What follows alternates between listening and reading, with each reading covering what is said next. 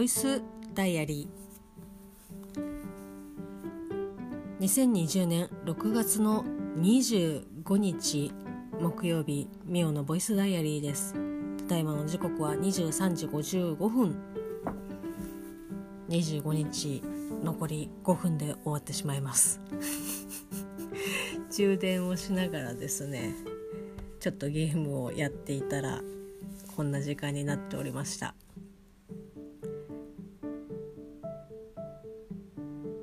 絶賛ですね。今お腹がいっぱいです。今日帰りに旦那さんと一緒にですね勝屋でご飯を食べてから帰ってきたんですけど先日ですね金沢のカレーチャンピオンカレーを食べる機会があったんですけど食べる機会といってもレトルトを買ってきたやつを家で食べたんですけど金沢カレーといえばですね、まあ、カツをのせてソースをかけて召し上がるっていうスタイルがまあ定番なのかなちょっと分かりませんけど。なので旦那さんにですねカツを買ってきてくれというふうにお願いをしましてその時にテイクアウトでカツ屋のヒレカツロースカツをですね買ってきたわけなんですがその時に食べたヒレカツがですねすごく美味しかったんですよ。でなんかね本当にすごく偏見なんですけどやっぱこううんとんかつ屋さんじゃないカツって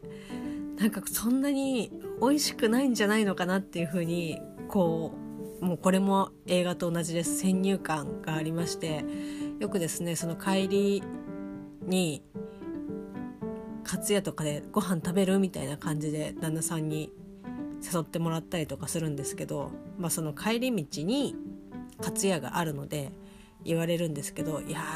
ーカツ屋はな」とかって言っていつもそこを通り過ぎてたんですけどその金沢カレーの一件があってからカツ屋のイメージがですね結構ガラッと変わってあ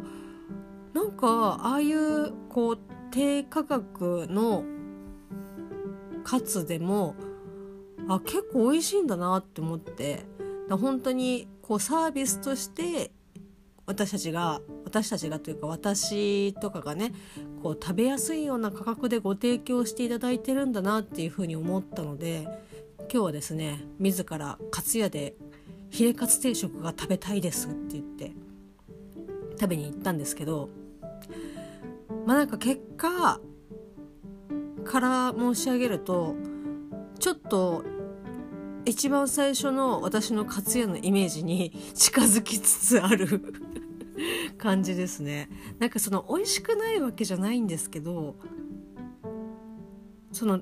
テイクアウトで買ってきてくれたヒレカツがすごく美味しかったんですよ。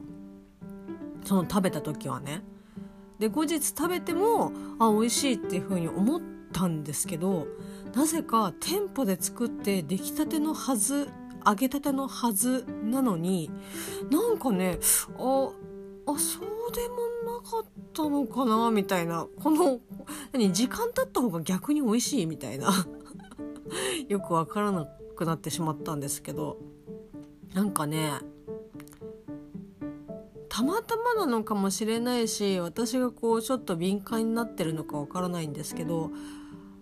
揚げてる油の匂いがちょっと独特？その臭いとかそういうんじゃないんですけど。なんだろうね。なんかあ揚げてる油がなんかちょっと違うのかなみたいな風に印象を受けました。よくねマックとかねあのそういうチェーンのそういうファストフードとかあファストフードとかだと結構ねその同じ油でずっと揚げ続けると例えばポテトを揚げてる油とかでアップルパイを揚げたりとかするとなんかこうアップルパイがポテトのなんか味がするみたいな的なことが、まあ、あったりとかするんですけど、まあ、私はそういうところで働いたことがないのでどういうねタイミングで油を変えたりとか頻度とかっていうのは全然わかんないんですけどまあそういう感じだからちょっと揚げすぎた油なのかなみたいな。って勝手に思ってましたけど。うーんなんかそれもあってヒレカツまあ割と手のひ拳サイズぐらいのヒレカツ3枚と、まあ、キャベツをですねとあとご飯と豚汁がついてで890円かなおろしのヒレカツ定食を頼んだのでで最初本当にあ美味しいって思って食べたんですけどちょっとだんだんなんか胸焼けがしてきてしまってで豚汁もねついてたので普通だったらそういう定食とかってまあお味噌汁が定番だと思うんですけどあ豚汁にしてくれてるんだって思ってすごい嬉しかったんですよね。で豚汁を食べたら具材はすごく美味しいんですよ。でおみ,、まあ、お味噌汁としても普通に美味しかったんですけどなんかその豚汁のあの豚の豚肉がすごくこう脂身が強いというかだからそのヒレカツであちょっと胃がってなってるところにこう豚肉のこう脂身がこうまたさらにこうドカンときたので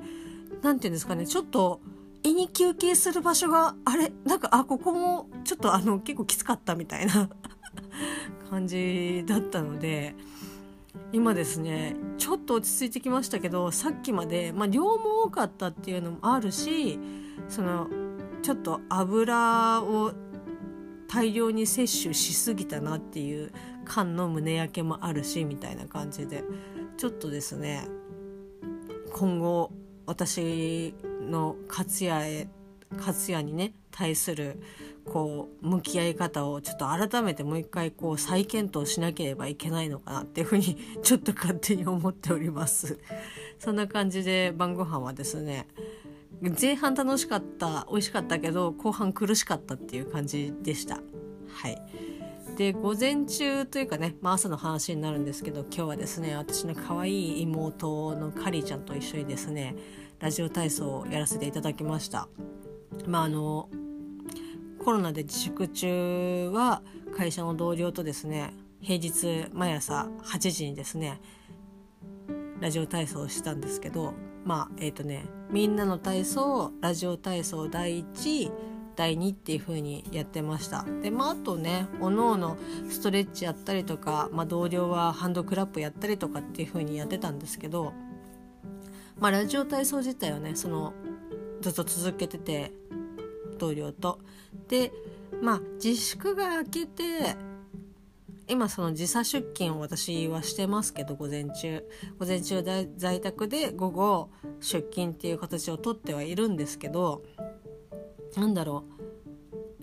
うやっぱりこう誰かと一緒にやるっていうわけじゃないとあまあ今日いいかなみたいな感じになっちゃうことが、まあ、多々あるしあったんですよね。でまあそれでも、まあ、夜ストレッチやったりとかっていうので、まあ、どっかしらでちょっと体全く動かさないっていう日は、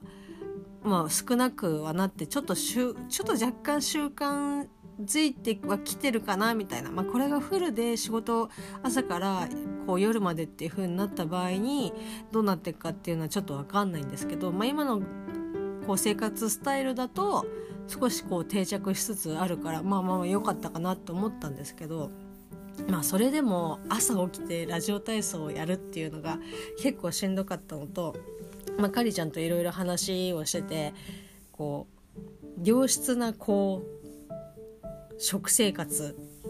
良質というかそのちゃんと朝起きてご飯を食べて体をねある程度動かして太陽の光を浴びるってすごく大事だよねっていう話を 結構本当に私は真面目に話してましたし、まあ、かりちゃんとも一緒に真面目に話しててやっぱ大事だよねっていう話をしててで、まあ、その話の流れでじゃあもしね大丈夫だったら一緒に朝ラジオ体操やってみない？っていう風に私の方でちょっと声をかけさせていただいて快くですねかりちゃんはあの受けてくれまして。で言った次の日は もう私ももう絶賛寝坊してでも今からこうラジオ体操をやって朝ごはん食べて支度してっていう風になると家を出る時間ギリギリみたいな感じになっちゃってたのでこうね誘っておいて本当にあれなんですけどもうちょっとすいませんあの明日もうちょっともう一日ずらしていいですか？みたいな感じで でもたまたまそのカリーちゃんもねあの同じぐらいに起きたのであもう全然大丈夫っていう風に言ってくれて今日ですね25日めでたく2人でですねラジオ体操やれました。まあ、あの自粛中にもですね1回だけ一緒にラジオ体操やったことはあったんですけど、まあ、その後ですねこうちょっと一緒にやるっていう機会はなかったので久しぶりのまあちょっと時間空きましたけど第2回のラジオ体操ということで、まあ、明日もですねお互い起きれば起きれればね一緒にラジオ体操やろうというふうに話しております。果たしてこの時間帯で私は朝起きれるのだろうかという不安はちょっとねあるんですけどやっぱこう誰かがいるっていうと、まあ、起きなきゃいけないっていうのももちろんありますしまあでもねお互い無理のない範囲で一緒に続けていけたらなっていうふうにはちょっと思ってます。ゆくゆくはですね、まあ、ストレッチ他のラジオ体操以外のストレッチとかも一緒にやれればなと思ってで結構海外の映画とかでよくあるんですけどよくあるよくあるかどうか分かんないんですけど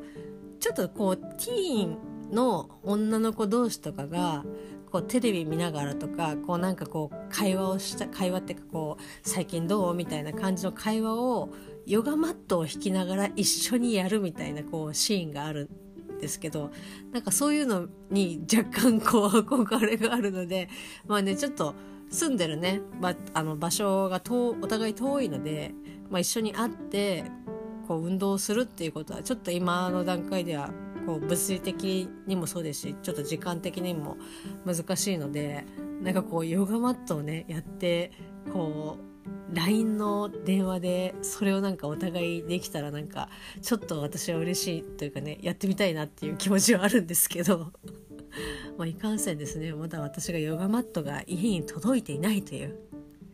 今日楽天でポチりましたけど。ヨガマットもですねまあ本当に運動と呼べるものは外でやるか、まあ、ある程度その体を動かす、まあ、それこそスポーツに近いものはやってましたけど今回このラジオ体操とかラジオ体操はまあそうでもないですけどストレッチとかっていうのがこう床に直接こう体をベタ付けしたりとかこう長時間座ってたりとかっていうことをする体の動かし方っていうのをやったことがなかったので最初はこうリビングでやってたんですけどやっぱり地面が硬いっていうかフローリングだからだんだんですねいろんな部分が痛くなってくるんですよね。でなおかつ今畳のマットを引いてるので結構ね素足だとすねがこう畳の後でこうビシッてついちゃう感じなので、まあ、ちょっとヨガマット欲しいなと思ってたんですけど、まあ、続かなかったらまあ、買っても意味ないしなっていうふうに思ってたんですが割とそのねさっきも言いましたけどストレッチとかが、まあ、今の生活スタイルに若干ですけど定着しつつあるのでまあ買っといてもいいのかなと思って。でヨガマットおすすめランキング1位のやつをですねご購入しました。楽天で。紫色のですねヨガマットがいつか届くと思います。厚み10セン10センチじゃないよ。あ厚みが10ミリです。はい。なんかまあそれぐらいがちょうど6ミリがちょうどいいっつってたかな。まあでもそのまあ迷ったらこれ買っときゃ間違いないっていうお墨付きのコメントが書いてありましたので、まあ、それは10ミリのマットだったんですけどまあね届けば早く届けばいいかなっていうふうに思ってます。なんかこう丸くねあの筒状にくるめるので場所も取らないしまあいいかなっていうふうに思ってます。こんな感じでですね朝午前中はですねカリーちゃんと一緒にラジオ体操をしてで午後出勤をしましてで会社の神棚用のですねお榊を途中で買いなかなかこうお榊をですね売ってる花屋さんがない。でいつも買ってる花屋さんいつも買ってるっていうかこうお榊がダメになっちゃった時に定期便とは別で直接買いに行ってる花屋さんがあったんですけどそこは今コロナでもう当面休業っていう形で空いてなくああどうしようかなっていうふうに思ったらたまたまもう一軒あるお花屋さんでお榊が入ってたのでなんかねお榊もですね本当に毎回毎日あるっていうわけじゃないんですよね。こう何日に入りますとかこう月に2回とか、まあ、お花屋さんによってでよってなのかもしれないですけどなんか行く店行く店ああまだ入ってないですとかっていうふうに言われることが多々あったんですけど、まあ、こ今日はねあのたまたま入った直後にお店に寄れたのでもう本当にラッキーだったなっていう感じなんですけどもう本当ねなんかエアコンのせいなのかすごくねお榊が枯れるのが早い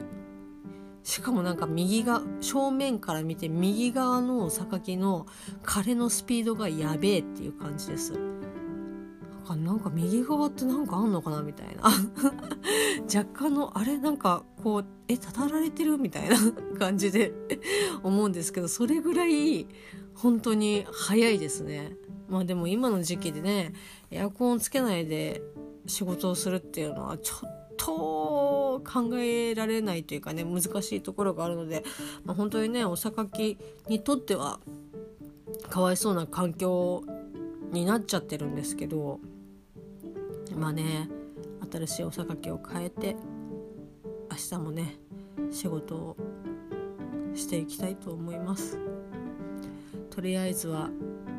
髪の毛今もう洗ってちゃんと乾かしてないので